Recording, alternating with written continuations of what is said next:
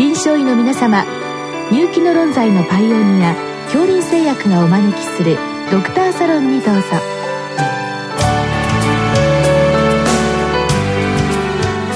今日はお客様に独協医科大学埼玉医療センター産科婦人科講師浜田義信さんをお招きしております。サロンドクターは順天堂大学教授池田志学さんです。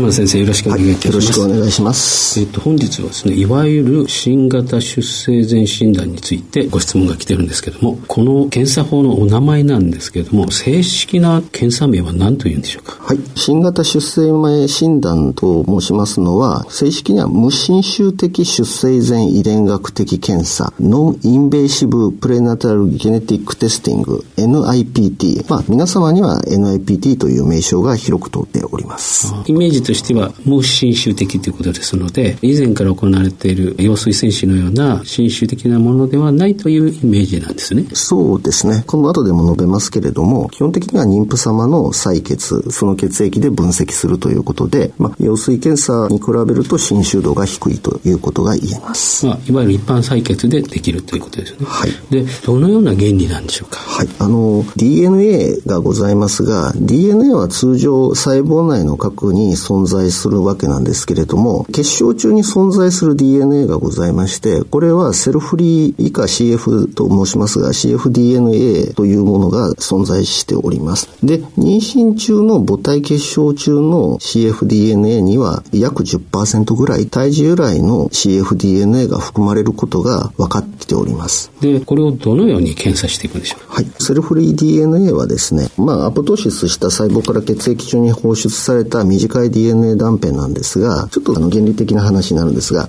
次世代シーケンサーによって一度に大量の短い DNA 断片のシーケンスが可能になったこと、人の全ゲノム解析が完了したことで、DNA 断片の存在した部位、すなわち染色体ですね、その DNA 断片が存在した染色体の判定が可能となったわけです。で、母体血中のセルフリー DNA を網羅的にシーケンスすると、各々が何番染色体に由来するものか同定できます。で、各染色体のセルフリ DNA の全染色体セルフリ DNA に占める比率は正常では一定なんですけれども、胎児に染色体異常があると、胎児由来のその部分のセルフリ DNA 量が変化して比率が変化します。で、この変化を捉えれば、胎児の染色体数の異常の有無を判定できるんではないか。これが NIPT の原理です。まあ、具体的に例を言いますとですね、母体結晶中のセルフリ DNA のうち、胎児が21トリソミーの場合、21番染色体に由来するセルフリー DNA が約5%増加すると言われています。で、あの、大体一般的にはですね、母体血中の21番染色体に由来するセルフリー DNA は1.5%と言われておりまして、胎児が21トリソミーの場合は1.6%に増加します。で、この変化を見て判定する。すなわち、その21番染色体に由来していると思われるセルフリー DNA が増えているというところで調べていくという形ですね。うん、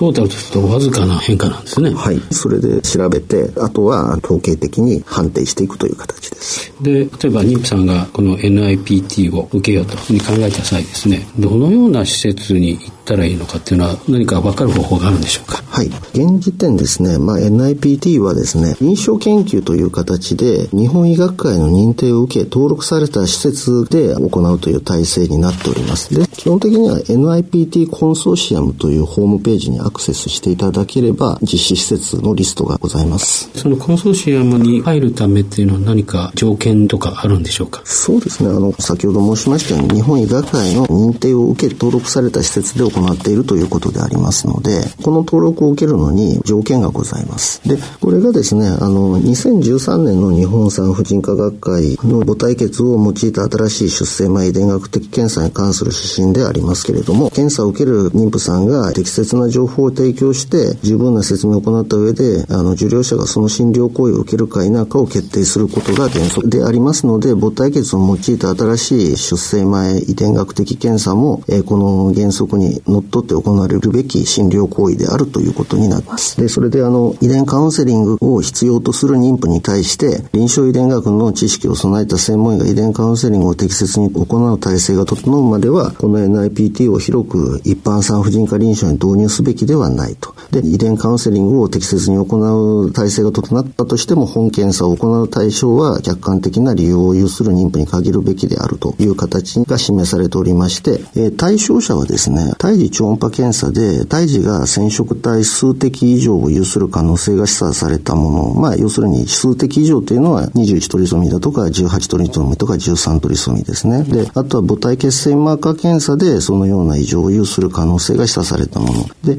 染色体のそういった数滴以上を有する児を妊娠した寄与のあるもの、高齢妊娠のもの、両親のいずれかが均衡型ロバートソン転座を有していて、胎児が13トリソミまたは21トリソミとなる可能性が示唆されるものという形で、こういう対象が今限定されておるわけですね。そしてこの、えー、NIPT を行う施設が備えるべき要件としましては、産婦人科専門医、小児科専門医が共に常時勤務していることを要し、医師以外の認定遺伝カウンセラーまたは、えー、遺伝看護専門職が在籍していることが望ましいと。そしてこの産婦人科医師、小児科医師は各科の専門医であるとともに、どちらか一方は日本人類遺伝学会の臨床遺伝専門医の資格を有することを要するということがまず言われております。そしてさらにあの遺伝カウンセリング体制がしっかりしているということ、検査施行後の妊娠検査の経過観察を実施設において続けることが可能であるということ、そして NIPT 後の注文検査であるとか、陽水検査などの新種を伴う胎児染色体検査を妊婦の意向に応じて適切に施行することが可能であるということ、そして新種を伴う染色体検査を受けた後も、その後の判断に対して適切なカウンセリングを継続できる、出生後の医療やケアを実施できる、まあ、そのような形が、え条件として言われております。それで、まあ、安全性だとか倫理的なものを担保しているということなんですね。そうです。それで、もう一つ、やっぱり気になるところは、NIPT をやって、まあ、陽性ということになりますよね。はい。そうすると、やはり、ある周数までには必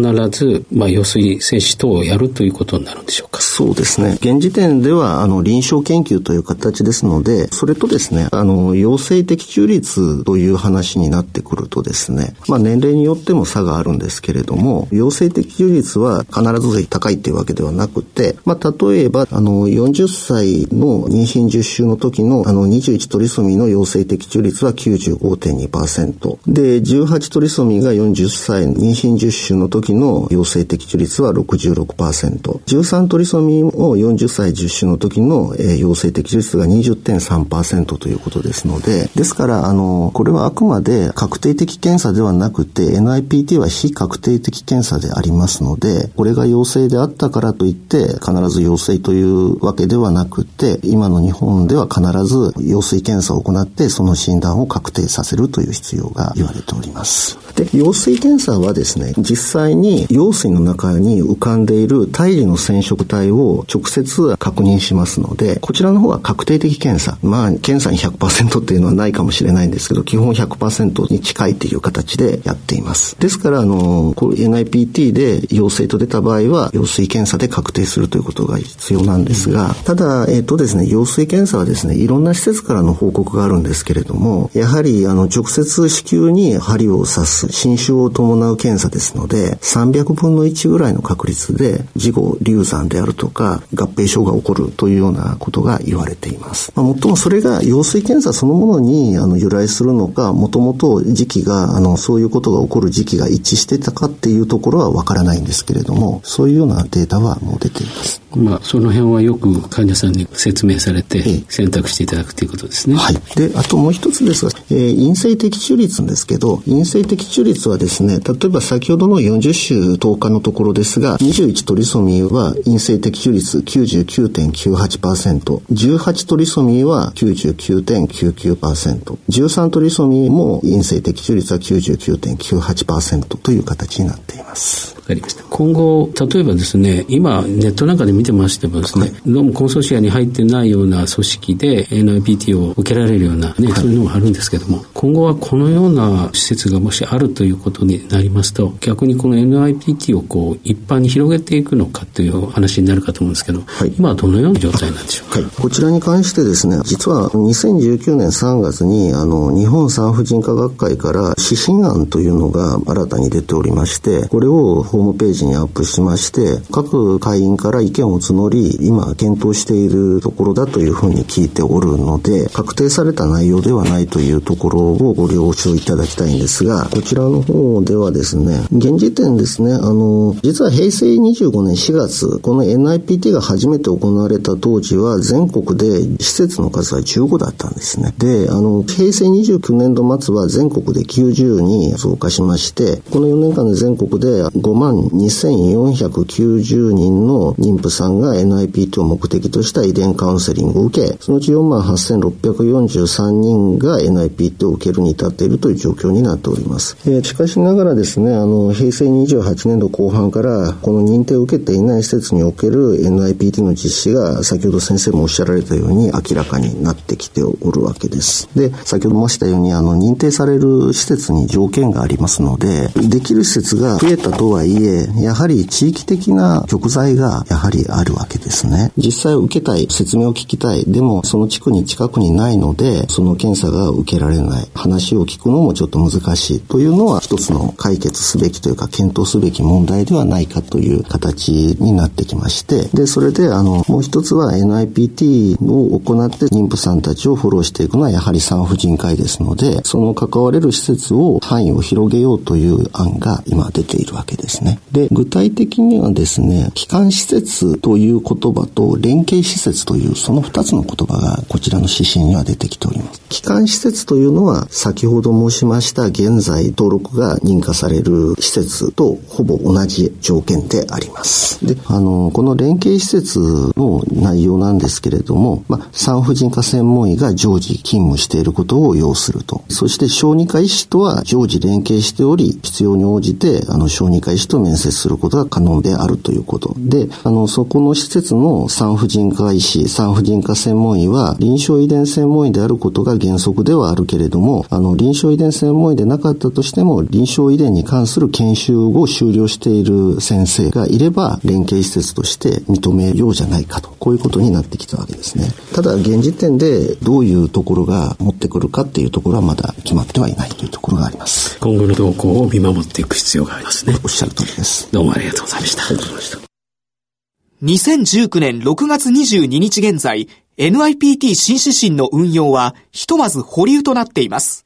詳細は日本産科婦人科学会のホームページをご覧ください。